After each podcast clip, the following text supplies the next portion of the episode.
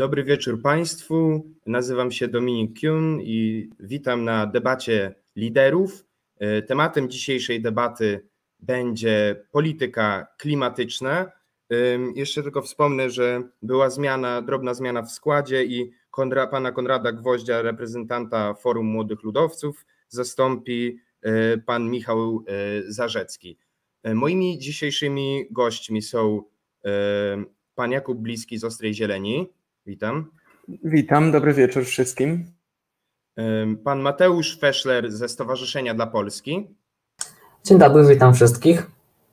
E, pani Ewelina Migacz z pokolenia 2050. Dobry wieczór. E, pan Fabian Dudkiewicz z Młodych dla Wolności. Dobry wieczór panu, dobry wieczór państwu. Dobry wieczór, a także pan e, Papa Michail Nikolas. Dobry wieczór wszystkim. To jeszcze przypomnę przed startem zasady. E, debata składa się z czterech segmentów. W każdym segmencie każdy z uczestników będzie miał dwie minuty na odpowiedzenie na pytanie. Uczestnicy także mogą zgłaszać adwocem do konkretnej wypowiedzi. Na adwocem jest 30 sekund na odpowiedź, a także, a także 30 sekund na odpowiedź na to adwocem. Także e, chyba możemy zaczynać. Pierwszy segment zaczyna się od pytania.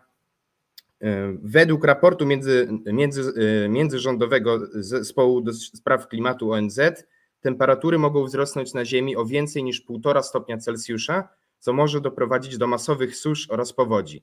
Czy zmiany klimatyczne są poważnym problemem? Jeżeli tak, w jaki sposób Polska powinna się im przeciwstawiać? I pierwszego odpowiedź poproszę pana Kuba Bilskiego z Ostrej Zieleni.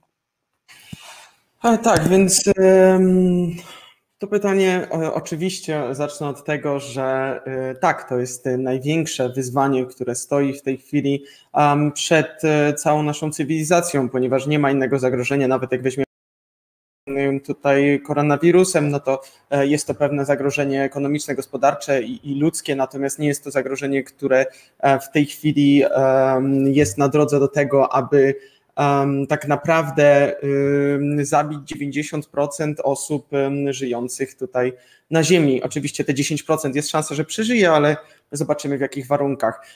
Im, Im bardziej zwiększa się ta średnia temperatura, to trzeba pamiętać o tym, że ta średnia to jest tylko e, tak naprawdę um, ukazanie tego, mniej więcej wzrostu w sposób taki dokładny, natomiast wahania temperatury, które się dzieją do góry i do dołu są tym, co popycha tak naprawdę e, ten wzrost średniej temperatury, a więc w momencie, gdy są takie wahania temperatury, to wszystkie zwierzęta, różne organizmy, które istnieją i żyją w różnego rodzaju ekosystemach, e, zaczynają, część z nich zaczyna umierać, bo nie są przystosowane do tego, żeby przeżywać w takich warunkach.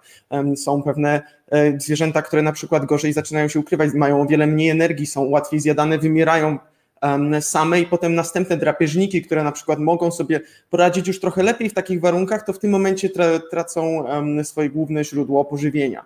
Więc e, im bardziej zwiększa się ta temperatura, tym bardziej zaczynają się takie procesy, e, które gdy, gdy już się zaczną, e, to bardzo trudno będzie je zatrzymać. Już nawet i same procesy zmiany klimatu, to znaczy procesy związane z topnieniem wiecznych zmarzlin, które po pierwsze jednym z ich e, zadań, zadań w zakresie właśnie zmniejszania temperatury jest odbijanie promieni słonecznych i zmniejszanie e, nagrzewania Ziemi przez Słońce, a po drugie są tam także gazy, które będą bardzo wypuszczane wraz z topnieniem tych Muszę przerwać.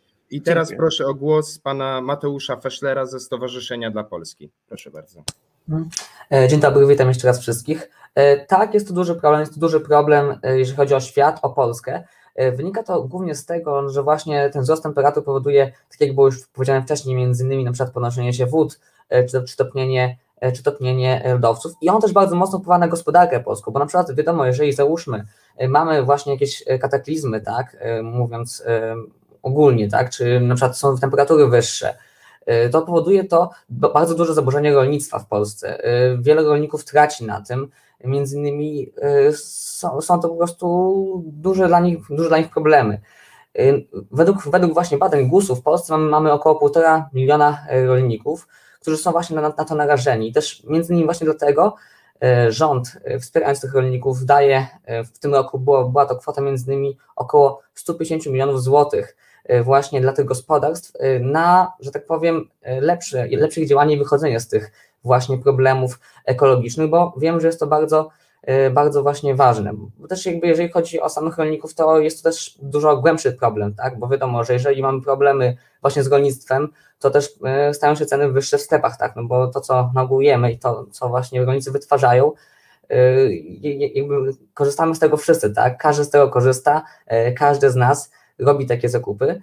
I właśnie dlatego te, te, ta pomoc jest bardzo ważna, bo też w tym pytaniu właśnie podało takie stwierdzenie o to, jak można, jak można pomagać tak, dla, E, właśnie dla, dla ogólnie, e, dla tej sytuacji, dla osób które, poszkodowanych e, przez właśnie te zmiany klimatyczne. No też wiemy, że jeżeli chodzi o to, to też bardzo popularnym tematem jest obecnie smog, który występuje i też właśnie też jakby Polska dba o to, aby te zmiany były mniejsze, tak? Są programy, takie jak Czyste Powietrze, program Stop Smog, ulga termomodernizacyjna czy kredyty ekologiczne, które właśnie mają na celu to, aby ten, ta, ta, zmiana klimatu była mniejsza i aby to, to, to środowisko, które obecnie mamy, żeby oni po prostu coraz więcej dbać. Dziękuję bardzo.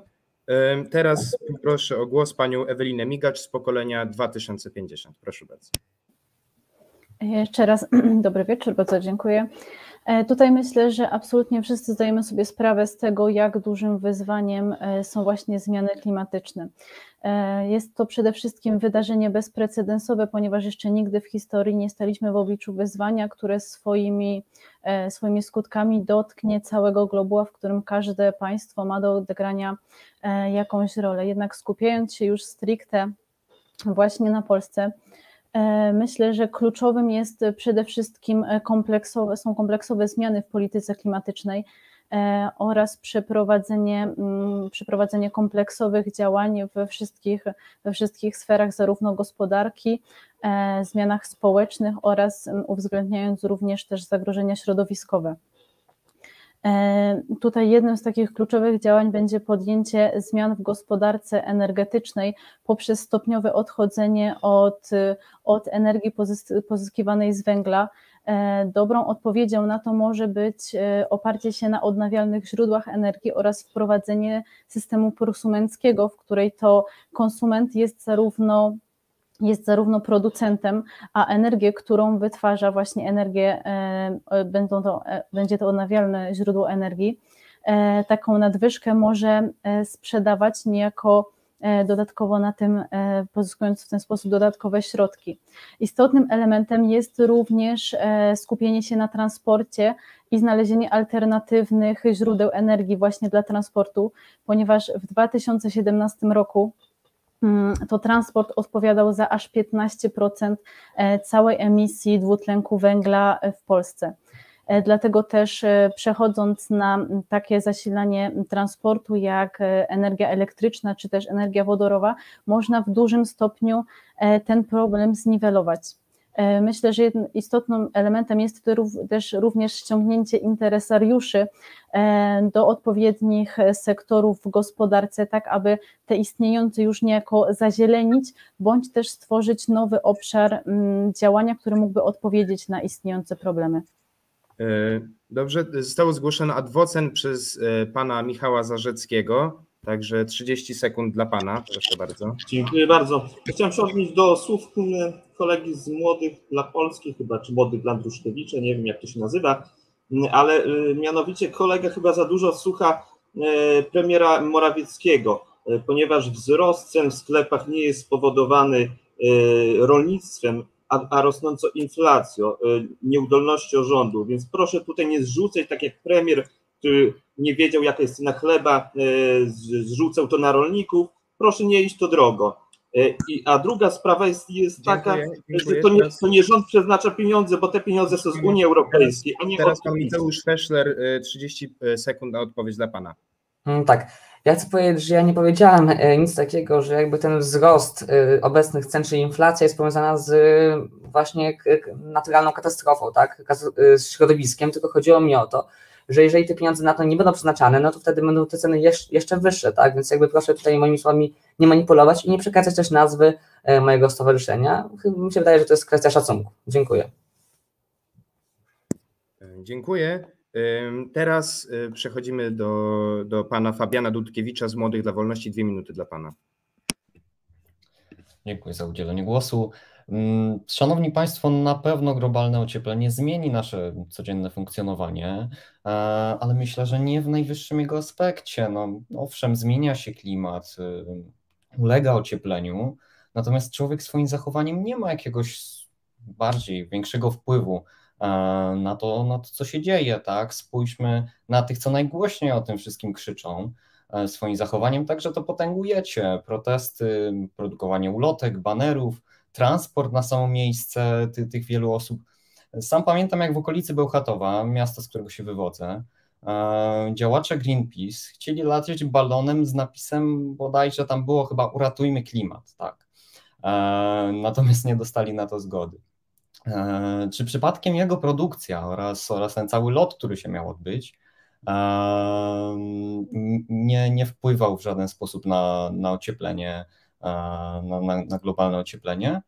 No, no takie małe gesty mogą stanowić problem i to nie kopalnie, nie węgiel, a, ro, a rosnący konsumpcjonizm. To, że potrzebujemy coraz więcej energii, bo coraz więcej chcemy po prostu posiadać.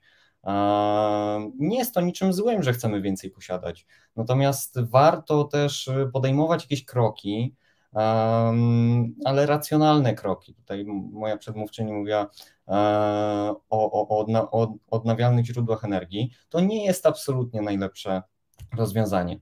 E, no i szanowni Państwo, wielcy ekolodzy, e, zdziwicie się, jak nie będziecie mogli włączyć komputera żeby mm, napisać sobie kolejny schemat na, na wasze kolejne przemówienie klimatyczne, albo kupić nowej kurtki. No, zamiast skupiać się na krzyczeniu, jaka to nasza planeta jest zagrożona i jak dużo śladu węglowego zostawi człowiek, który lubi zjeść mięso, e, pójdźcie za przykładem na przykład amerykańskiego youtubera MrBeast. On zamiast głośno krzyczeć, e, miał na tyle zapału do pracy, że otworzył projekt hashtag Team Trees, dzięki któremu na naszej planecie posadzonych tutaj, zostało tutaj musimy postawić kropkę. 23 miliony drzew. Tutaj musimy postawić kropkę i teraz y, pan Michał Zarzecki z Forum Młodych Ludowców. Zapraszam.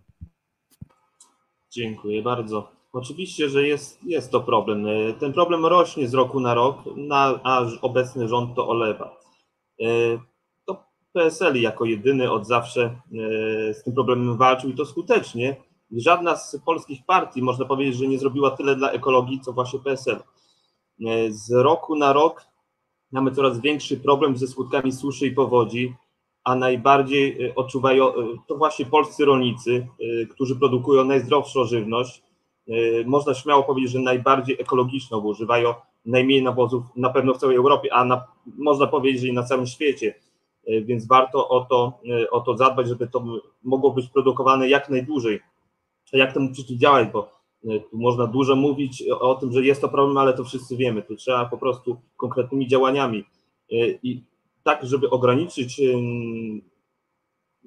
ten, ten braki wody, należy, należy budować właśnie mało retencje, zbiorniki, elektrownie wodne.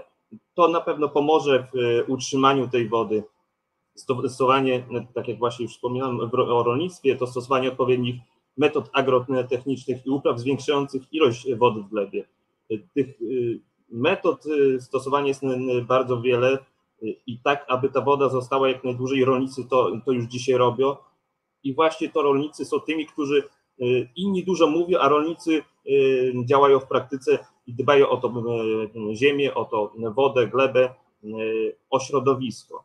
Więc należy brać przykład z tych, co rzeczywiście coś, coś robią należy zatrzymać też to, co dzieje się obecnie w polskich miastach, czyli ta y, wielka betonoza, gdzie też y, y, piękne kiedyś parki dzisiaj są zabetonowywane, no bo kostka wygląda ładniej, łatwiej ją utrzymać w czystości, no ale niestety nie służy to na pewno środowisku. Jest wiele, wiele możliwości, ale rząd musi chcieć robić, a nie tylko mówić i, i żyć propagandą. E, dziękuję. Teraz przed nami aż dwa adwocem. E, na początku 30 sekund e, dla pana Jakuba Bilskiego. Proszę bardzo. Dziękuję Kuby. To ja będę tutaj odpowiadał do Fabiana, tylko paroma liczbami może, z, żeby przedstawić tę sytuację. Rocznie w 2019 wypuszczane jest 43 miliardy ton CO2 do atmosfery, podczas gdy jedno drzewo dorosłe, bo oczywiście musi dorosnąć do tego około 10-15 lat, pochłania jakieś 21 kilogramów, kilogramów CO2 rocznie. E, więc musielibyśmy posadzić 21 miliardów drzew, e, zorganizować taką akcję, czyli prawie 4 razy, no nie, Dziękuję. ponad 3 razy tyle, ile jest ludzi na Ziemi. Teraz proszę o odpowiedź na adwocem. Szanowny panie, tu nie chodzi o to, ile my drzew postawimy, tu chodzi o samą akcję. Chodzi o to, e, o to jak zareagujemy na to, co, co po prostu głosimy. I no z waszej strony nie widać tych reakcji za dużo. Z waszej strony widać tylko ten krzyk, to oburzanie się e, na rzeczywistość. Świata nie zmienimy. Chiny nadal będą produkować emisje, Stany nadal będą produkować emisje, Rosja tak samo. E, jeżeli chce pan poruszyć świat, to trzeba zacząć od działań, a nie Dobrze. od. Dziękuję.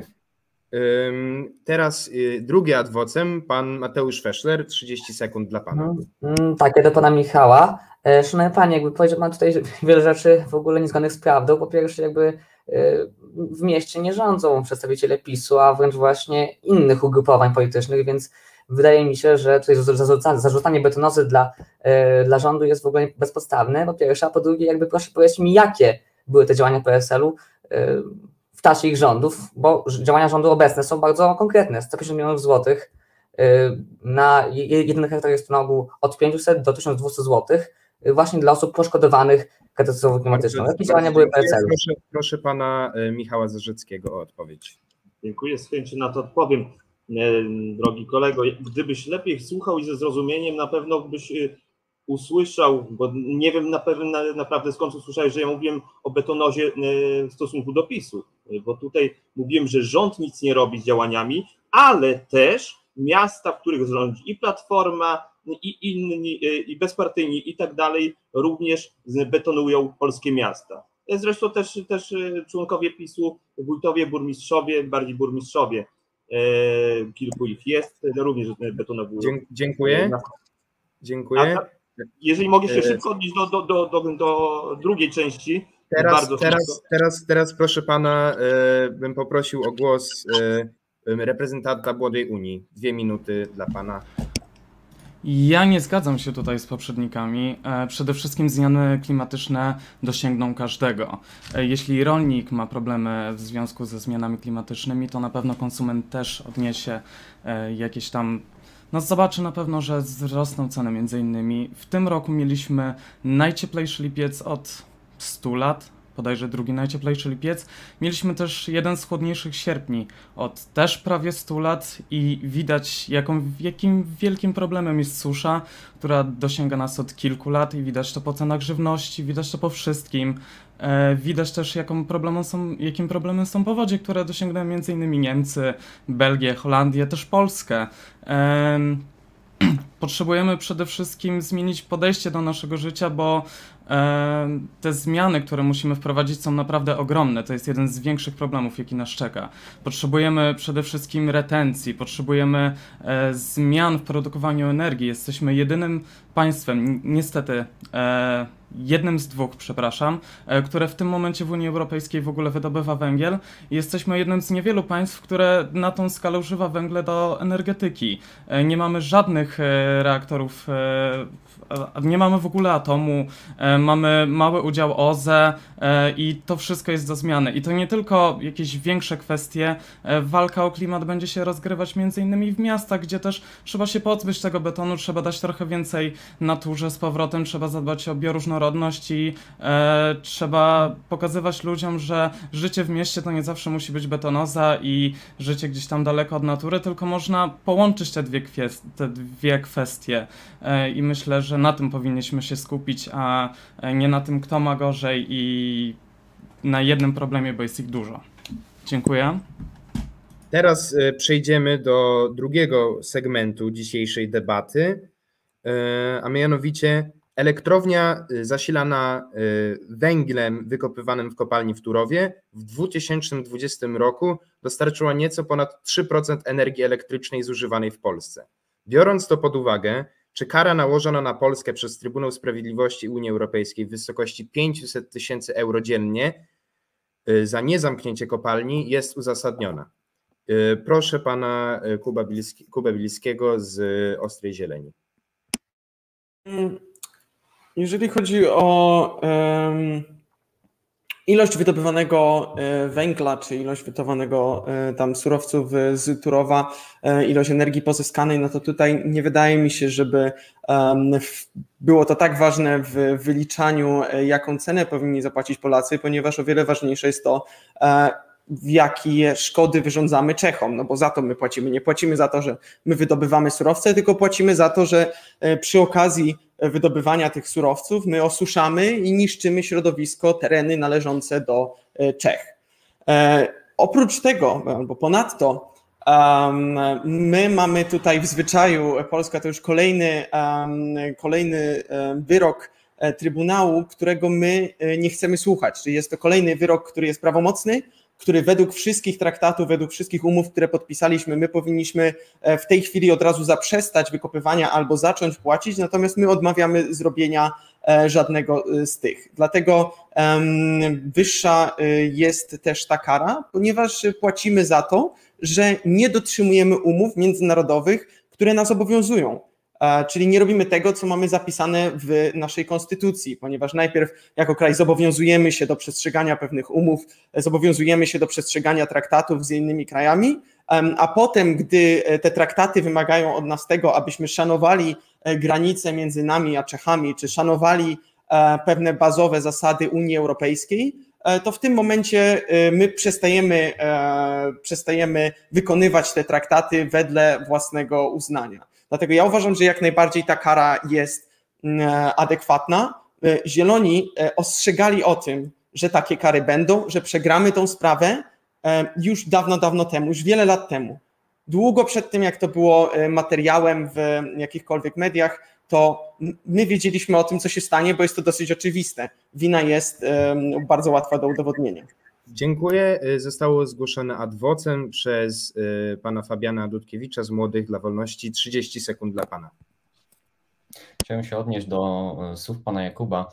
E, szanowny panie, czy, czy pan uważa, że Polska jest jedynym krajem, który e, neguje czy nie zgadza się z wyrokami CUE? Bo na to wygląda. No, ja rozumiem, że Czechy są poszkodowane według pana retoryki, E, natomiast nie uważam, jakoby trzeba było komukolwiek za to płacić. No, są ich tereny, a nie nasze. Chodzi o to, żeby e, zwyczajnie nie. nasz naród. Teraz do, 30 sekund dla, dla pana z Ostrej Zieleni. E, nie uważam, żeby Polska była e, jedynym krajem, który nie wykonuje takich wyroków, natomiast działamy w Polsce i rozmawiamy o Polsce, mamy wpływ na Polskę, a nie bezpośrednio na inne kraje. Natomiast e, to jest teren Czech, no, dlatego my musimy za to płacić im, bo go niszczymy. Tak jakby Czechy zrzuciły sobie bombę atomową i powiedziały halo, halo, to teren Polski, co nas to obchodzi? My sobie tam po prostu rzuciliśmy bombę, no przecież to czemu my mamy za to płacić? E, dziękuję. Pan porównał właśnie zrzucenie bomby do. Proszę pana, proszę, proszę poczekać na swoją kolej. Teraz proszę o wypowiedź pana Mateusza Feschlera ze Stowarzyszenia dla Polski. Dwie minuty dla pana. E, tak. Jeżeli chodzi o elektrownię w Turowie, to oczywiście Polska tej kary nie powinna płacić. E, I jakby w ogóle skupmy się na tym, że po pierwsze zamknięcie elektrowni to jest zatrucie wody. To jeżeli chodzi o same w ogóle skutki negatywne zamknięcia tej elektrowni. Ale kolejną sprawą jest też to, że elektrownia w Turowie jest elektrownią nowoczesną, kopalnią, e, która właśnie niedawno przeznaczono na nią aż około 10 milionów złotych na jej modernizację. Modernizację po to, aby spełniała ona właśnie wymagania unijne e, co do niższej emisji e, gazów cieplarnianych. To po pierwsze. Po drugie, niedawno, szanowni Państwo, powstał w tej elektrowni nowy blok, za który Polska zapłaciła około 4 miliardy złotych. I ten blok też spełnia właśnie te najnowsze wymagania unijne. Jest to blok, który właśnie jakby powstał niedawno. I naprawdę, szanowni Państwo, e, jeżeli byśmy my tą elektrownię teraz zamykali, to tak naprawdę jakby zamykamy coś, co jest przystosowane w najlepszym stopniu, no jeżeli chodzi właśnie o węgiel, do niższej emisji, niższej emisji właśnie gazów. To, szanowni Państwo, to jest po pierwsze, a po drugie, jeżeli chodzi właśnie o ten wyrok CUE, to po prostu jest on bezpodstawny i tutaj jakby mówienie, że właśnie zrzuci, że jakby to porównywanie tego do zrzucenia bomby na, na Polskę jest w, ogóle, jest w ogóle śmieszne, ponieważ to jest teren Polski. E, a CUE, szanowni Państwo, nie może ingerować w e, bezpieczeństwo energii e, w Polsce. Te 3% to jest naprawdę bardzo, bardzo dużo. I też jeżeli byśmy zamknęli tą elektrownię, to wcale byśmy nie zwiększyli, że, że tak powiem, eko, bardziej, byśmy nie sprawili, że świat byłby bardziej ekologiczny, czy byłoby mniej zanieczyszczenia, ponieważ wtedy musielibyśmy zwiększyć energię z innych elektrowni, elektrowni, które no niestety, ale są w tym momencie mniej zmodernizowane i mniej przystosowane do tego, aby były ekologiczne. E, szanowni Państwo, inną sprawą jest też właśnie te wyroki CUE, których wiele państw nie realizuje, między innymi Grecja 12, e, Włochy 9, Niemcy 3, a inną jeszcze sprawą jest to, że szanowni Państwo, no ale niestety, tak samo Niemcy też mają elektrownie blisko polskiej granicy, między innymi elektrownia w Noszen, e, Jaszerbal, Tutaj musimy postawić bardzo duże elektrownie. I e, adwocem zgłosił pan Jakubilski z Ostrej Zieleni, 30 sekund.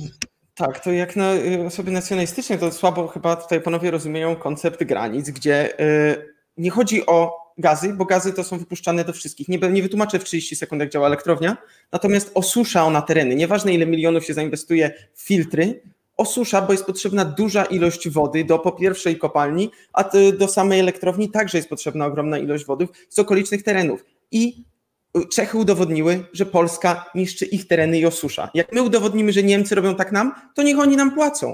A póki pan tego nie może udowodnić, to proszę zacząć płacić Czechom. Znaczy nie pan, tylko rząd. 30 sekund na odpowiedź, proszę. E, tak, jakby, no, no dobrze, szanowny panie, ale jakby e, chodzi właśnie też o grę polityczną. Jakby też nie ma co się oszukiwać tutaj, że to po prostu jest gra polityczna, gra skierowana przeciwko Polsce. I jakby, no to jest teren polski, tak jak, tak jak było powiedziane, oczywiście, że elektrownia wpływa, no ale tak samo elektrownie niemieckie wpływają na gospodarkę Polski, jakoś nikomu to w Polsce, nie, nikomu nie to nie przeszkadzało. Dziękuję. Dziękuję. To teraz kontynuując, y, proszę o głos panią Eweliny Migacz z pokolenia 2050. Proszę. Zatem e, tutaj, jeśli chodzi o e, sam wyrok, myślę, że niejako nie da się tego oddzielić, skupiając się tylko i wyłącznie na kwestiach klimatycznych, oddzielając od tematyki dyplomacji.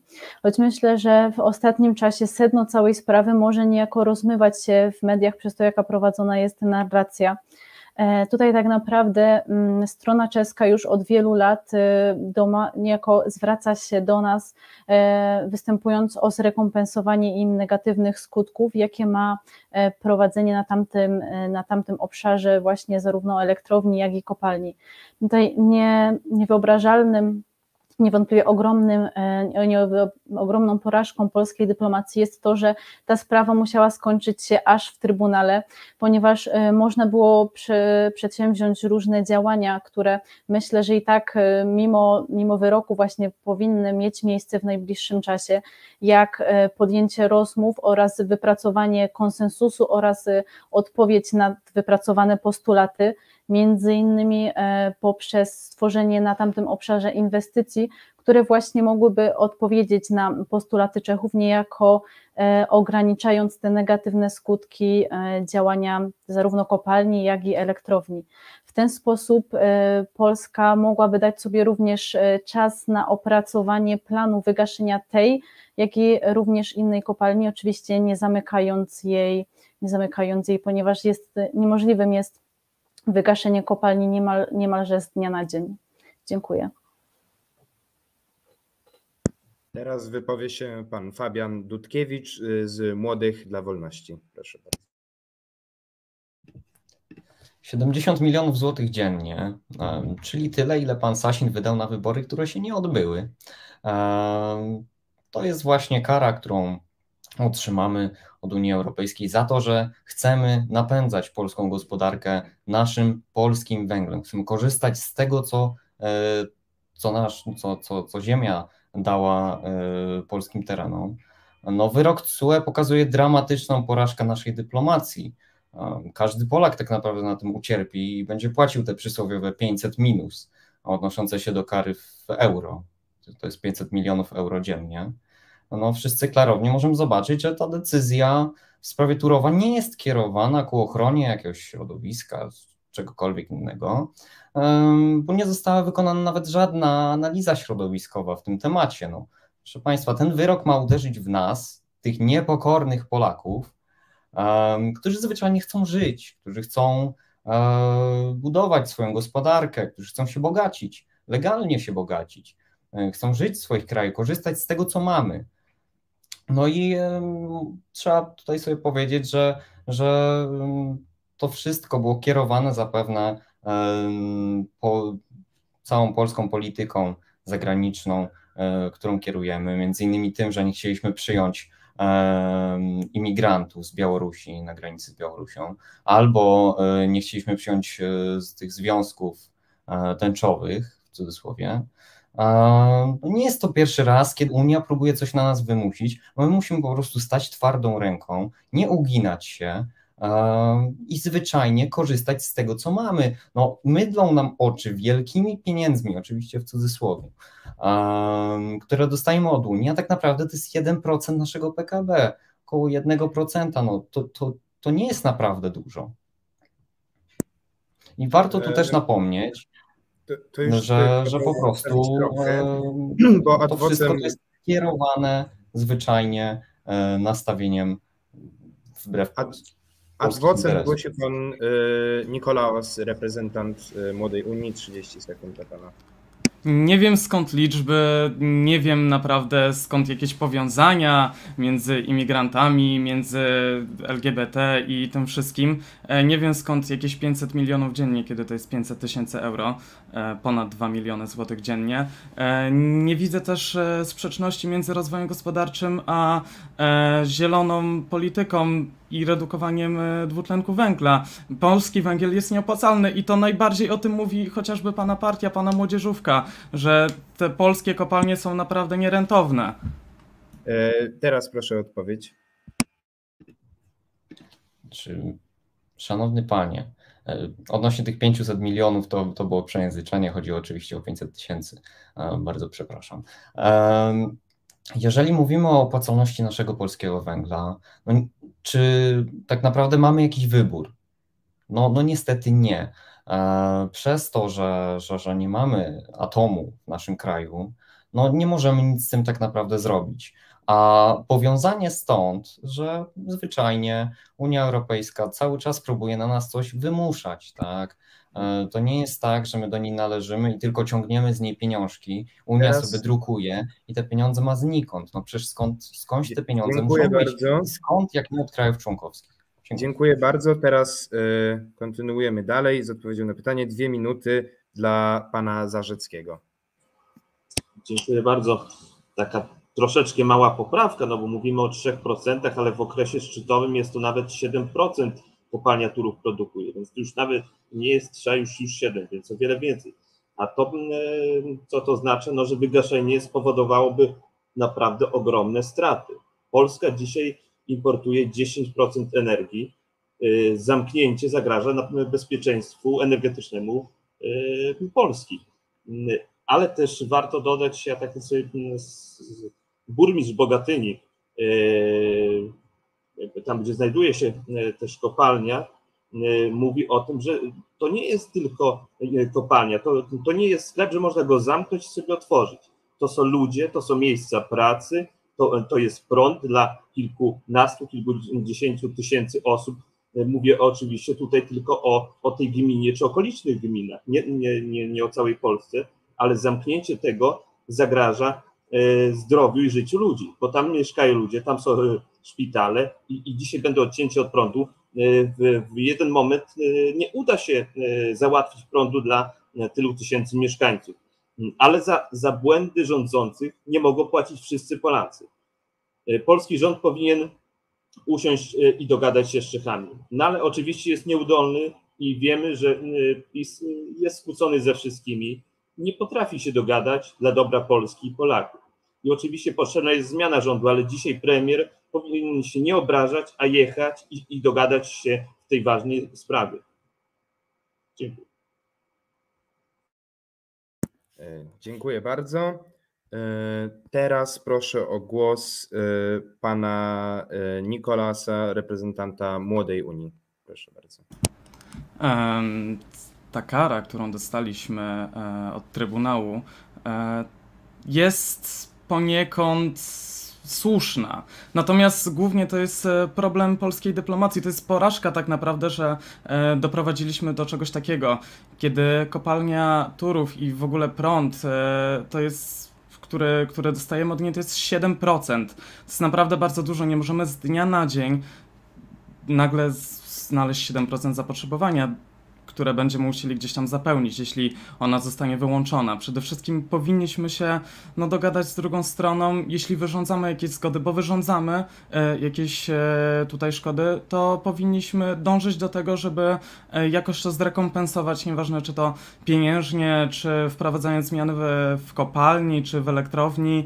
E, powinniśmy dojść do jakiegoś porozumienia, bo pieniądze są ogromne, które tracimy codziennie, e, ale też problemu nie da się załatwić w jeden dzień. To są lata, e, w których po prostu będziemy musieli znaleźć coś, co zastąpi nam ten węgiel, nieważne czy to będą farmy wiatrowe, czy to e, będzie innego rodzaju OZE, czy to będzie atom, powinniśmy znaleźć coś, co zastąpi nam ten węgiel, ale nie możemy tego zrobić z dnia na dzień, więc kara jest słuszna, natomiast polski rząd po prostu zawiódł w dyplomacji. Dziękuję. E, dziękuję. Teraz poproszę o głos pana Mateusza Feschler. A nie, przepraszam, to już kolejny, kolejny segment naszej debaty. I teraz w lipcu tego roku premier Mateusz Morawiecki powiedział: Z dużą uwagą przyglądamy się cyklom zmian klimatu. Programy takie jak czyste powietrze czy dopłaty do paneli fotowoltaicznych to dowód, że rząd poważnie traktuje problem zmian klimatycznych. Jak do tej pory należy ocenić działania rządu dotyczące zmian klimatu? I pierwszego o odpowiedź poproszę pana y, Jakuba Bilskiego z Ostrej Zieleni. E, więc aby tak naprawdę ocenić te programy, trzeba im się tylko bliżej przyjrzeć. Tu to prawda, może program Prąd Plus był lekko zmieniony, natomiast e, było to 5 tysięcy złotych dopłaty do paneli fotowoltaicznych. Przy tym takie panele, instalacja na, na pojedynczym domu jednorodzinnym, no to jest około 30-35 tysięcy złotych. Jest to dopłata jednej siódmej, która nie zachęci e, nikogo do tego, aby zaczęli e, teraz inwestować w panele fotowoltaiczne, szczególnie kiedy to ma być e, najważniejszy priorytet, największa katastrofa nadciągająca dla ludzkości, a my przeznaczamy, dopłacamy jedną siódmą do ceny paneli fotowoltaicznych. Po drugie, kolejny problem, na który trzeba zwrócić z panelami fotowoltaicznymi, to jest to, że e, nie można być e, tak zwanym prosumentem, albo można, jeśli chce się oddawać e, zdecydowaną większość zysków państwu, ponieważ w przeciwieństwie do sprzedaży w każdym innym sektorze, w tym sektorze sprzedaż energii oznacza, że bierzemy tylko mały procent zysku, podczas gdy zdecydowana większość idzie do rządu. Następnym problemem jest to, że takie dofinansowanie nie może być także dla y, żadnego rodzaju spółdzielni czy, czy wspólnych, e, wspólnie dzielonych przestrzeni, kamienic, bloków, które są tak e, jednak bardzo częste u nas w Polsce i najbardziej potrzebowałyby tego, żeby właśnie takie dofinansowanie od państwa dostać. Kolejnym problemem jest oczywiście um, ustawa wiatrakowa, która cały czas istnieje, która cały czas powoduje problemy w związku z tym, że nowoczesne wiatraki są tymi, które e, sięgają najwyżej, a ta ustawa powoduje, że im wyższy jest wiatrak, tym trudniej jest gdziekolwiek znaleźć miejsce na ustawienie go e, tak, aby w ogóle mógł, mogło być go więcej niż jeden na, na całą Polskę. E, z innych programów jest jeszcze taki, także program dopłat do wymiany pieców, który także niesie ze sobą dodatkowe problemy, ale może y,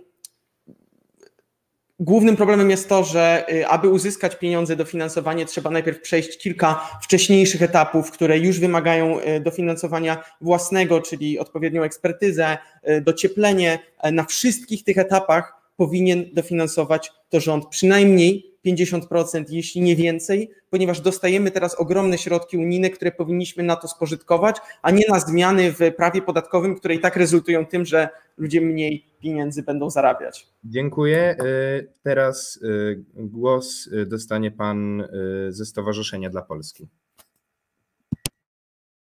Mhm. Dziękuję. No jeżeli chodzi o działania rządu i w ogóle o politykę rządu, trzeba ją ocenić bardzo pozytywnie. A dlaczego, Szanowni Państwo? Dlatego, że jakby żaden rząd wcześniej się nie zajmował w taki sposób właśnie ekologią, jak obecny. I te programy, oczywiście wiadomo, że one nie sfinansują całych y, paneli fotowoltaicznych czy innych źródeł energii, natomiast są to takie programy pierwsze, są to programy innowacyjne w Polsce, których wcześniej nigdy nie było. No jeżeli chodzi o program Czyste Powietrze, no to mamy na przykład na ten program w tym momencie, na ten rok, miliard 700 milionów złotych. Są to ogromne pieniądze i skorzystało z tego programu już aż 250 tysięcy osób. To też jest bardzo dużo i jakby osoby z tego korzystają, bo jest to bardzo korzystne i dla nich, też i właśnie i dla środowiska. Kolejnym programem, też bardzo ważnym, jest program Stop Smog. Jest to program realizowany przez gminy i obecnie około aż 2000 gmin się zgłosiło do tego właśnie, aby te pieniądze y, od rządu też przyjmować na to właśnie, aby też wymieniać te źródła często wysokoemisyjne, które posiadają osoby ubogie, tak, bo to jest program skierowany do osób uboższych. Y, inną sprawą, innym programem jest ulga termomodernizacyjna. Ulga, która zakłada właśnie też zmianę, y, też między innymi zmianę tych źródeł wysokoemisyjnych i ta ulga może wynosić aż około 53 tysiące złotych. Też jest to bardzo dużo i też jakby to pomaga wielu osobom właśnie w zmianie tych źródeł. Y, istnieją też obecnie kredyty ekologiczne, które realizuje Bank BGK. Więc, Szanowni Państwo, nie możemy powiedzieć, że rząd się tym nie zajmuje, albo że właśnie, że ten temat y, traktuje bardzo pobieżnie, ponieważ jest to w tym momencie dla rządu bardzo ważne, aby te zmiany ekologiczne zachodziły wolniej, tak, aby Polska dbała o to, aby ta ekologia naprawdę była w polskich domach i by ludzie zmieniali tą, te, e, często te swoje tak zwane kopciuchy na właśnie na nową energię, na, e, no właśnie na przykład na te panele fotowoltaiczne, czy na inne źródła energii niskoemisyjne. Dziękuję. Bardzo dziękuję. E, teraz o głos poproszę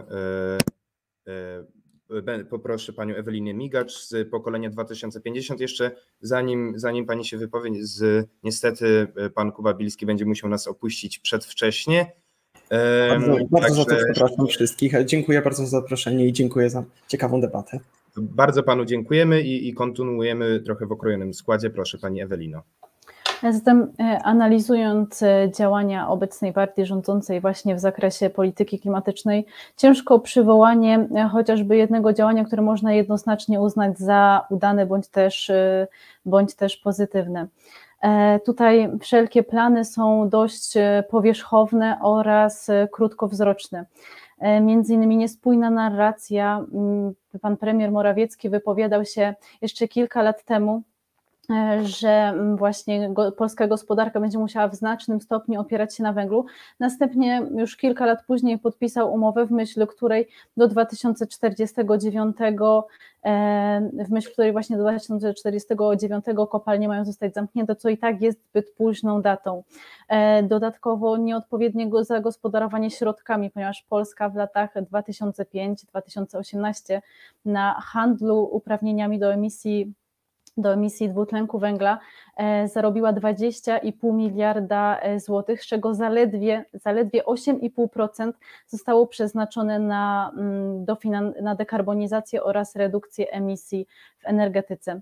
E, poza tym wspomniane już przeze mnie sztuczne przedłużanie, będzie sztuczne przedłużanie właśnie działań związanych z z gospodarką energetyczną e, będzie generowało dodatkowe koszty, ponieważ wzrost kosztów emisji e, będzie sprawiało, że i tak już niska rentowność kopalni będzie, będzie generowała dodatkowe koszty, z czego te środki mogłyby zostać przeznaczone na przykład na e, pomoc w przebranżowieniu się osób pracujących w branży górniczej czy też branżach pokrewnych, ponieważ do 2024 roku Według e, szacunków ZEPAK 47% e, pracowników zatrudnionych e, właśnie w tej grupie kapitałowej nabędzie uprawnienia emerytalne. Istnieje również, istnieją również inne trendy w gospodarce, które można by wykorzystać, a które nie są, nie są właśnie wykorzystywane w tego typu działaniach.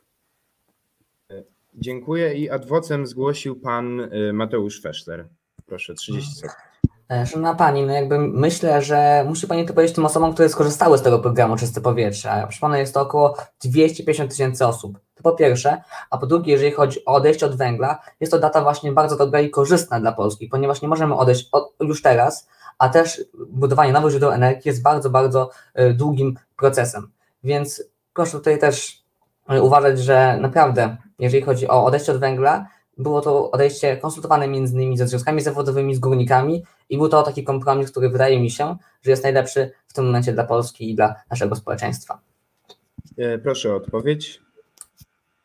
E, tutaj w kwestii programów Czyste Powietrze myślę, że e, osoby, które z nich skorzystały, musiały przede wszystkim wykazać się bardzo wysoką determinacją, ponieważ ten, zarówno ten, jak i inny program jest nadmiernie zbiurokratyzowany.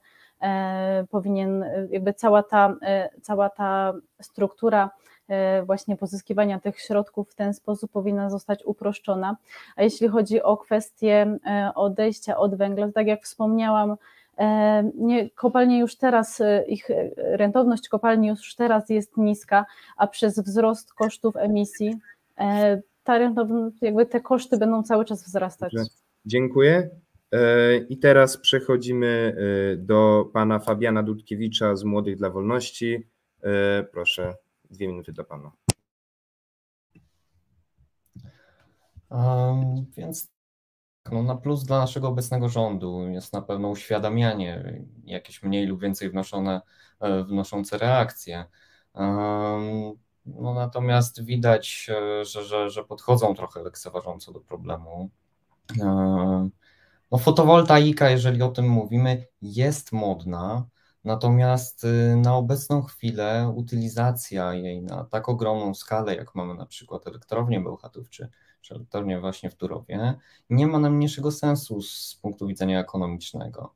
Um, także jednym, jednym z takich, um, z takich czynności, którą można zrobić, aby wyeliminować chociaż trochę um, ten dwutlenek węgla, to zacząć już planować budowę elektrowni atomowej. Atom jest bardzo, ale to bardzo niskoemisyjny, bo to jest zaledwie tam 2,5 procenta, 2,5 grama, przepraszam, CO2. I możemy tutaj też napomnieć, że, że, że elektrownie wiatrowe, jeżeli chodzi oczywiście, podsumowujemy to wszystko, tak, czyli budowa, eksploatacja, dostarczenie paneli na miejsce, czy tam, czy tam tych części do turbin i finalna praca nad tym wszystkim, no, możemy liczyć tutaj już większe, o wiele większe tą, tą, tą emisję CO2 do naszego, do naszego środowiska. No niestety, ale nie jesteśmy gotowi na to, aby odsuwać się od węgla, iść większą neutralność klimatyczną, no bo tak jak, tak jak wspomniałem, nie mamy żadnego innego, żadnego, żadnej innej opcji, tak? Nie mamy elektrowni atomowej, która mogłaby przejąć te, te, tę ogromną ilość energii, którą musimy wyprodukować. No a niestety 20, 20, życie w XXI wieku zobowiązuje jednak do tego, żebyśmy z energii elektrycznej korzystali na swoją korzyść i budowali swoją gospodarkę właśnie e, przy zachowaniu bezpieczeństwa energetyki. Dziękuję. E, teraz proszę pana Michała Zarzyckiego o, o głos. Dziękuję. Szanowni Państwo, e, rząd PiS oprócz propagandy nie robi nic.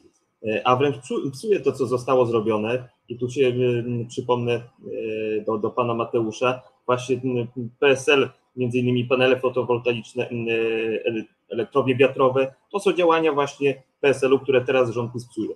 I właśnie jednym z przykładów jest energia dostarczana z wiatraków. E, w ostatnich dniach, dniach, gdy mieliśmy dość silne wiatry, przyniosło to dużo czystej energii, a nawet pobiliśmy rekord produkcji energii z wiatraków, który sięgnął ponad 6 gigawatów, co oznacza, że farmy wiatrakowe e, pokryły w tym czasie 26% krajowego zapotrzebowania na moc. I można by powiedzieć, że chcemy więcej, ale niestety, niestety tu się pojawia PiS i e, wiele rozpoczętych inwestycji e, zostało przerwane, a wiele firm się wycofało, a wszystko przez ustawę antywiatrakową prowadzoną przez PiS w 2016 roku. Kolejna zła zmiana to zasady rozliczenia odbiorów e, energii od nowego roku, e, którzy, od odbiorców, którzy zamontują, e, zamontują panele fotowoltaiczne na domach. No i to nie zachęca właśnie do montowania, a, wręcz zniechęca, no bo te, te zmiany są niekorzystne dla, dla mieszkańców, dla odbiorców. I warto również na, na, jako podsumowanie tych działań rządu przypomnieć, o zmarnowanych 1,5 miliarda na elektrownię w Ostrołęce. Tak właśnie wygląda polityka klimatyczna rządu PiS. 1,5 miliarda, które można było wykorzystać na chociażby panele fotowoltaiczne, na wiatraki, na, na ogólnie rzecz biorąc odnawialne źródła energii zmarnowano na elektrownię w Ostrołęce, która nie działa i działać nie będzie. Jest burzana, coś tam teraz Obajtek mówi, że będzie robił, ale nic nie będzie jednak z tym. Tak właśnie rząd PiS marnuje pieniądze. No, tak nie, wygląda, nie powinna wyglądać polityka klimatyczna. Dziękuję. Teraz o głos poproszę reprezentanta Młodej Unii. Obóz e, Zjednoczonej Prawicy pokazał nam, co to jest prawdziwy greenwashing. E, pokazują e, wiele, mówią e, wiele o e, zielonej polityce, o ekologii, natomiast e, to wszystko to są tylko gdzieś tam słowa rzucone na wiatry, bo to jest naprawdę bardzo dużo rzeczy. Pomijając już kopciuchy i wszystkie jakieś mniejsze sprawy, to jest przede wszystkim fakt, że e, mimo kryzysu e, energetycznego, i to jest już od naprawdę dawna, e, nadal rząd inwestuje w węgiel. E, Ostrołęka, którą tutaj przycze, e, przytoczył e, reprezentant FML-u, jest bardzo dobrym przykładem. E, jest dużo innych inwestycji, gdzie niepotrzebnie są pakowane pieniądze, e, a elektrownie atomowe dopiero teraz gdzieś tam przyciągają uwagę rządu, tak? E, Wszystkie te dopłaty do paneli fotowoltaicznych czy do innych różnego rodzaju rzeczy to jest. To są dobre inicjatywy, natomiast e, tutaj nasz rząd po prostu pakuje tyle biurokracji we wszystko, ile się da.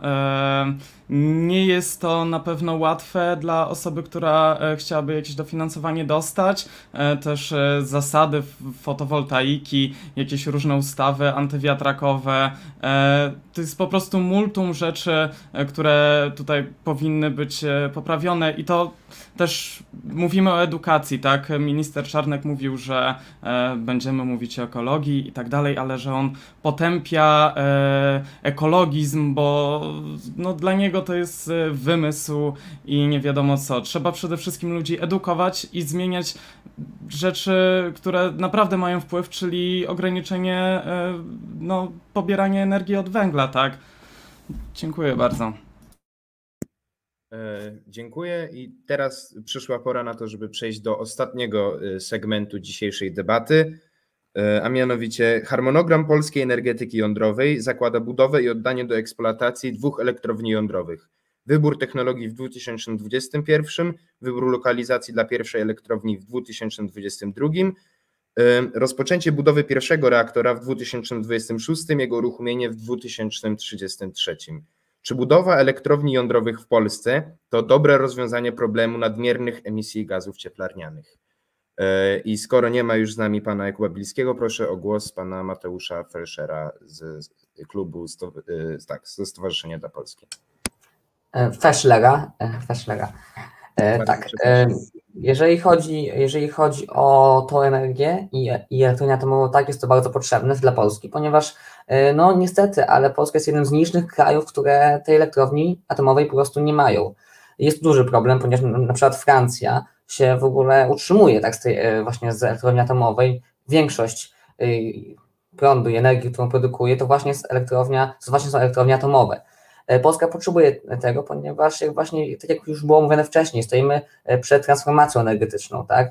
Te elektrownie będą oczywiście w, nie, od, nie od razu, ale będą zamykane, tak? Do tego roku właśnie 2049 elektrownie węglowe. I właśnie temu musimy szukać czegoś, e, co jest dla nas bezpieczne i korzystne. No niestety e, Polska nie ma takiego potencjału odnawialnych źródeł ener- energii. Oczywiście jakby no nie jesteśmy Norwegią na przykład, tak, która może sobie pozwolić na elektrownie wodne. No niestety jakby nie jesteśmy i nie będziemy, ponieważ nie mamy takich warunków środowiskowych i temu właśnie elektrownia atomowa, która jest bezpieczną elektrownią, która jest elektrownią, która daje dużo energii i właśnie wytwarza bardzo niewielkie e, źródła emisyjne, jest elektrownią potrzebną Polsce i musimy właśnie robić wszystko, aby aby ta elektrownia powstała i taki mit właśnie, ten mit Czarnobyla, można tak powiedzieć, żeby ten mit burzyć, ponieważ wiemy, że tamta elektrownia była wykonana bardzo źle, niestarannie i temu doszło wtedy do wybuchu. A co do właśnie działania rządu, no to wiadomo, że KGHM jest spółką właśnie rządową i bardzo dobrze, że właśnie teraz właśnie w obliczu tej transformacji energetycznej będzie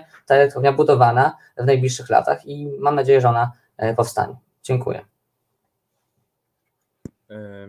Dziękuję. Teraz proszę o głos panią Ewelinę Migacz z pokolenia 2050. E, zatem w celu e, zapewnienia bezpieczeństwa energetycznego oraz też e, szans do dalszego rozwoju gospodarczego, kluczowym jest odpowiednia dywersyfikacja źródeł energii, w którym właśnie jednym z takich kroków ku jej osiągnięciu jest budowa elektrowni jądrowych. Jednak nie możemy przerzucić się niejako jeden do jeden z elektrowni węglowych na elektrownie jądrowe. Tutaj Polska nie ma, nie ma zaplecza technologicznego oraz naukowego, co niejako obliguje nas do tego, że będziemy musieli skorzystać ze wsparcia, e, wsparcia właśnie specjalistów z zagranicy, co dodatkowo wpłynie na i tak już e, wysokie koszty e, budowy takich elektrowni. Dodatkowo rozmawiając tutaj przede wszystkim w ujęciu środowiskowym, nie możemy zapominać o tak ważnej kwestii, jakim jest generowanie przez elektrownie jądrowe, mimo niskiej emisji niskiej emisji właśnie dwutlenku węgla, to e, generowanie, e, generowanie odpadów radioaktywnych, których zarówno składowanie, jak i utylizacja również generuje kolejne koszty. Dlatego, e, tak jak już wspomniałam, myślę, że tutaj kluczowym jest odpowiednia dywersyfikacja, postawienie na pozyskanie części energii właśnie z elektrowni jądrowych, ale też rozwijanie, rozwijanie odnawialnych źródeł energii, takich jak fotowoltaika, elektrownie wiatrowe, czy też e, e, jakby postrzeganie szansy w rozwoju e, energii pozyskiwanych właśnie z wodoru. Dziękuję. Adwocem zgłosił reprezentant Młodej Unii, pan Nikolaos Papa Michail. Proszę, 30 sekund dla pana. To, że nie mamy jakiegoś zaplecza tutaj w Polsce do budowy elektrowni jądrowej, nie znaczy, że powinniśmy w jakiś sposób, nie wiem, zaprzestać robienia e, tego. Inwestor, który tutaj e, chciał e, zainwestować w Polsce w Atom, stworzył ponad 150 elektrowni jądrowych na świecie, więc myślę, że to nie jest jakiś większy problem, tak? E, to zaplecze da się ogarnąć i powinniśmy jak najszybciej sprowadzić to zaplecze, żeby te elektrownie szybko po prostu zostały wybudowane tutaj w Polsce. Dziękuję. Proszę teraz o krótką odpowiedź. E, jak najbardziej to, że nie mamy e, zaplecza technologicznego teraz nie powinno niejako prowadzić do sytuacji, że elektrownie jądrowe nie powstaną w ogóle. Jednak myślę, że powinniśmy tutaj niejako również też działać w tej kwestii, aby nie skupiać się tylko i wyłącznie na atomie, ale też rozwój właśnie pod względem technologicznym, e, technologicznym powinniśmy postawić na przykład na e, rozwój energii pozyskiwanej z wodoru, czy też innych odnawialnych źródeł energii. Dobrze, teraz y, głos y, dostaje pan Fabian Dudkiewicz z Młodych dla Wolności. Jak najbardziej budowa drogi, tak jak już wcześniej mówiłem, jestem zwolennikiem takiego pomysłu i, i jak najbardziej jest to dla nas e, duży benefit. Z analizy, którą przeprowadził szwedzki koncert Vattenfall, opublikowanej na ich stronie internetowej, wynika właśnie, że energia jądrowa zostawia mniejszy ślad węglowy niż, e, niż nawet elektrownie wiatrowe i wodne. No więc y, też musimy sobie tu powiedzieć y, o cyklu pracy elektrowni jądrowej, który wynosi około 60 lat, czyli znacznie dłużej niż turbiny wiatrowe, które trzeba złamować już po 20-25 latach. Um, szanowni Państwo, energetyka generowana przez OZE jest strasznie niestabilna. Um, nie możemy tutaj mówić o, o, wykorzystywaniu ich na skalę taką, aby, aby zasilić cały nasz kraj. No, niestety, ale jest to nierealne bardzo dobrze, jeżeli ktoś chce sobie samemu e, takie panele zakupić i zainstalować i, i produkować dla swojego domostwa prąd, jeżeli wyraża taką wolę, no to jak najbardziej. Natomiast wykorzystywanie tego jakoś na ogromną masową skalę jest e, pomysłem błędnym. E, no i pomyślmy teraz, e, ile zostanie dwutlenku węgla wyemitowane do środowiska podczas produkcji samych tych turbin wiatrowych, samych paneli fotowoltaicznych, przewozu, importu wszystkich części, zarówno do producenta, jak i importu samej gotowej jednostki do Polski. No, jeżeli też e, trzeba tutaj napomnieć, że wiele rodaków e, ma obawy w związku z katastrofą w Czarnobylu. Natomiast trzeba tutaj sobie jasno powiedzieć, że no postęp technologiczny względem tamtych czasów był e, jest już znacznie, znacznie wyższy. No i reasumując, moi drodzy, zamiast przekrzykiwać się, która strona ma rację, skupmy się na działaniu, na dialogu, prowadźmy badania, myślmy logicznie, patrzmy na ten nasz rozwój ludzkości i dbanie o planetę jednocześnie. Nie dążmy do wyniszczania technologii, którą nasi przodkowie budowali tak długi czas. Działajmy. Dobrze, teraz proszę o głos pana Michała Zarzyckiego z Forum Młodych Ludowców. Dziękuję bardzo. Szanowni Państwo, e, przyznam, że nie jestem zwolennikiem budowy jednej wielkiej elektrowni atomowej. E, moim zdaniem należy postawić, zwłaszcza w energetyce, na budowę e, infrastruktury rozproszonej, dlatego znacznie lepszym rozwiązaniem byłoby postawienie na odnawialne źródła energii, fotowoltaika, e, elektrownie wiatrowe, również te na, na morzu, bo mamy taką możliwość. Przykład, o którym kolega mówił z Młodych dla Wolności, że nie damy rady w 100% utrzymać się z OZE. No, Szwecja zapowiada, że właśnie w 100% będzie się utrzymywać z OZE. Jednak są państwa, nie tylko Szwecja, które potrafią, więc dlaczego nie my? Mamy takie możliwości. Ten przykład, o którym podawałem, że w ciągu y, jednego dnia te wiatraki, które obecnie mamy, a jest ich naprawdę niewiele, y, mogło być ich dużo więcej, gdyby nie działania PiS nieudolne, E, ale przyniosły 26%, ponad 26% zapotrzebowania dziennego. Więc gdyby było ich więcej, naprawdę jesteśmy w stanie utrzymać się z OZE. Ale jeżeli mówimy o elektrowni atomowej, no to tak od razu też ich nie, wy, nie wykluczam. E, bo tak jak wspomniałem, nie jedna wielka, a właśnie tworzenie mniejszych elektrowni jądrowych opartych na małych reaktorach modułowych, tak zwanych SMR. Jest to w Stanach Zjednoczonych wprowadzane i idzie to dość ciekawie naprawdę i można brać z tego przykład. Są szybsze w budowie, tańsze i bezpieczniejsze od tradycyjnych, więc naprawdę mm, można o tym pomyśleć, choć y, wolałbym stawiać na odnawialne źródła energii, ale nie wykluczam tego, tylko tak jak mówię, bezpieczne, bo nie jest nam potrzebna też, też jakby możliwości ani środków. Y, Duża elektrownia atomowa powstaje już tyle lat i nadal nie powstała, więc może zrezygnujmy z tej dużej elektrowni atomowej, a, a zróbmy coś, co da się zrobić. Dziękuję. E, adwocem zgłosił pan Fabian Dudkiewicz. E, proszę, krótko wypowiedź. Panie Michale, daje Pan tutaj na przykład e, właśnie kraje skandynawskie, Szwecję.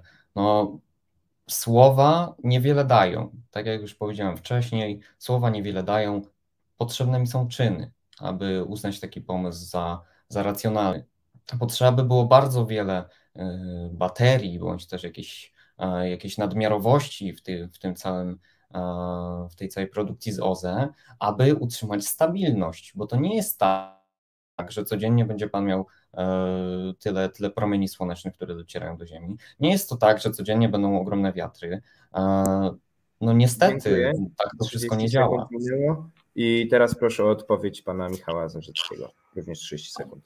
Właśnie, drogi kolego Fabianie, tak to działa. No bo tak jak w tej chwili już w domach, jeżeli są ustawiane nowe domy, e, ludzie zakładają panele, już od razu biorą sobie, e, też co prawda PiS swoimi działaniami trochę tym pomógł, że jednak ludzie zaczęli kupować tak zwane akumulatory, żeby nie musieć się później rozliczać, a to wyjdzie drogo przed działania PiSu. Więc zostawiają sobie tą energię i jest to możliwe, ale tak jak mówiłem, nie stawiajmy na jedno źródło energii, bo może to spowodować też problem, więc stawiajmy na kilka, które będą przynosić te, te źródła energii e, i, i, nie będziemy tylko stali na jednym i jeżeli coś nie wypali, no to mamy problem. Więc stawiamy na kilka różnych źródeł. Dziękuję i teraz proszę o y, chyba już ostatnią wypowiedź y, pana Nikolaosa Papa Michaila. Atom jest zdecydowanie dobrym kierunkiem i powinniśmy e, w tym kierunku iść. Natomiast ważne jest, jak e, to wszystko będzie poprowadzone. E, tak jak tutaj kolega wcześniej z FML-u powiedział, nie może to być jedna duża elektrownia jądrowa. To muszą być, to musi być kilka mniejszych reaktorów, najlepiej, żeby to wszystko było zdecentralizowane.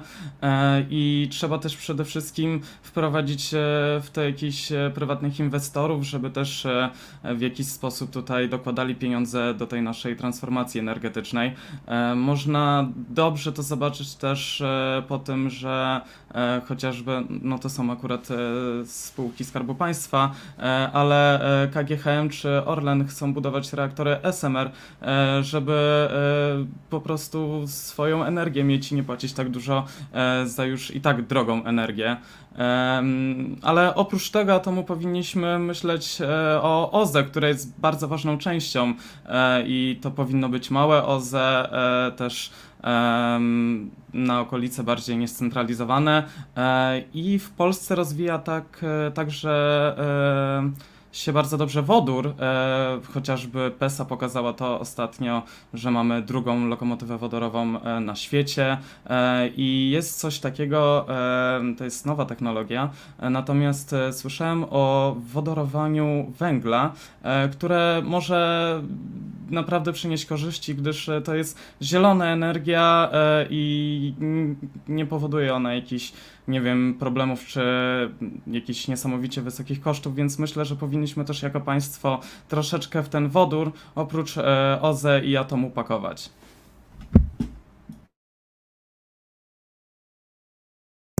Bardzo dziękuję. E, jeszcze adwocem e, zgłosił pan Fabian Dudkiewicz, także ostatnie 30 sekund dla pana i później 30 sekund na odpowiedź. E, Panie Michale, ja mam jeszcze takie jedno zasadnicze pytanie do Pana. E, mówi Pan o, o tych wszystkich e, bateriach, dopłatach, które tam PiS daje, no ale tak jak wcześniej wspomniałem, czy produkcja tych baterii, czy import tego całego sprzętu, tych materiałów, które są potrzebne, czy to wszystko nie składa się na, także na wydzielanie tego dwutlenku węgla? Jeżeli mogę już odpowiedzieć. Tak, tak, proszę, proszę o odpowiedź. E, no, ja na pewno nie mówimy o żadnych dotacjach, które PiS daje, no bo to są śmieszne, e, śmieszne rzeczy, które robi rząd. Wcześniej 5 tysięcy, panele podrożały, nagle dotacja wynosi 3 tysiące, no tak się wspiera swoich pewnie kolesi. E, to PiS wie najlepiej jak robić, ale czy to powoduje wzrost CO2? E, nie wiem, co, co dokładnie e, masz na myśli, e, o czym konkretnie mówisz. Jeżeli mówisz o przywożeniu i tak dalej tego, równie dobrze możemy to produkować w Polsce. Jeżeli PiS zamierza zamykać kopalnie, więc mamy już miejsca pracy dla, dla tych, którzy stracą te miejsca pracy, rząd odbierze im te kopalnie, więc można naprawdę zagospodarować, a mamy dużo bezrobotnych też, więc miejsca pracy można robić śmiało, robić to na miejscu, nie przywozić z zagranicy, nie, nie dać zarabiać innym, a dać zarabiać swoim. Wtedy się rozwija i, i Polska, i jest. Yy, Panie Michale, to już, już, już, już minęło czas na odpowiedź. Yy, niestety, niestety już, już to była ostatnia wypowiedź w dzisiejszym programie, także chciałbym serdecznie podziękować Państwu przed ekranami na YouTubie w imieniu e, całej redakcji My Politics, a także naszym dzisiejszym gościom, e, którymi byli nieobecny już e, Jakub Bilski z Ostrej Zieleni, pan Mateusz Felszer ze Stowarzyszenia dla Polski. Bardzo dziękuję. Dziękuję. Pani Ewelina Migacz z pokolenia 2050. Również bardzo dziękuję. Jeszcze Państwu miłego wieczoru. Pan Fabian Dudkiewicz z Młodych dla Wolności. Dziękuję, miłego wieczoru. E, pan Michał Zarzecki z Forum Młodych Ludowców. Dziękuję bardzo, dobrej nocy. E, a także pan e, Nikolaos Papa Michail. Bardzo dziękuję. I tym akcentem kończymy naszą dzisiejszą debatę, także mam nadzieję, że do zobaczenia już wkrótce i życzę Państwu miłego wieczoru. Do widzenia.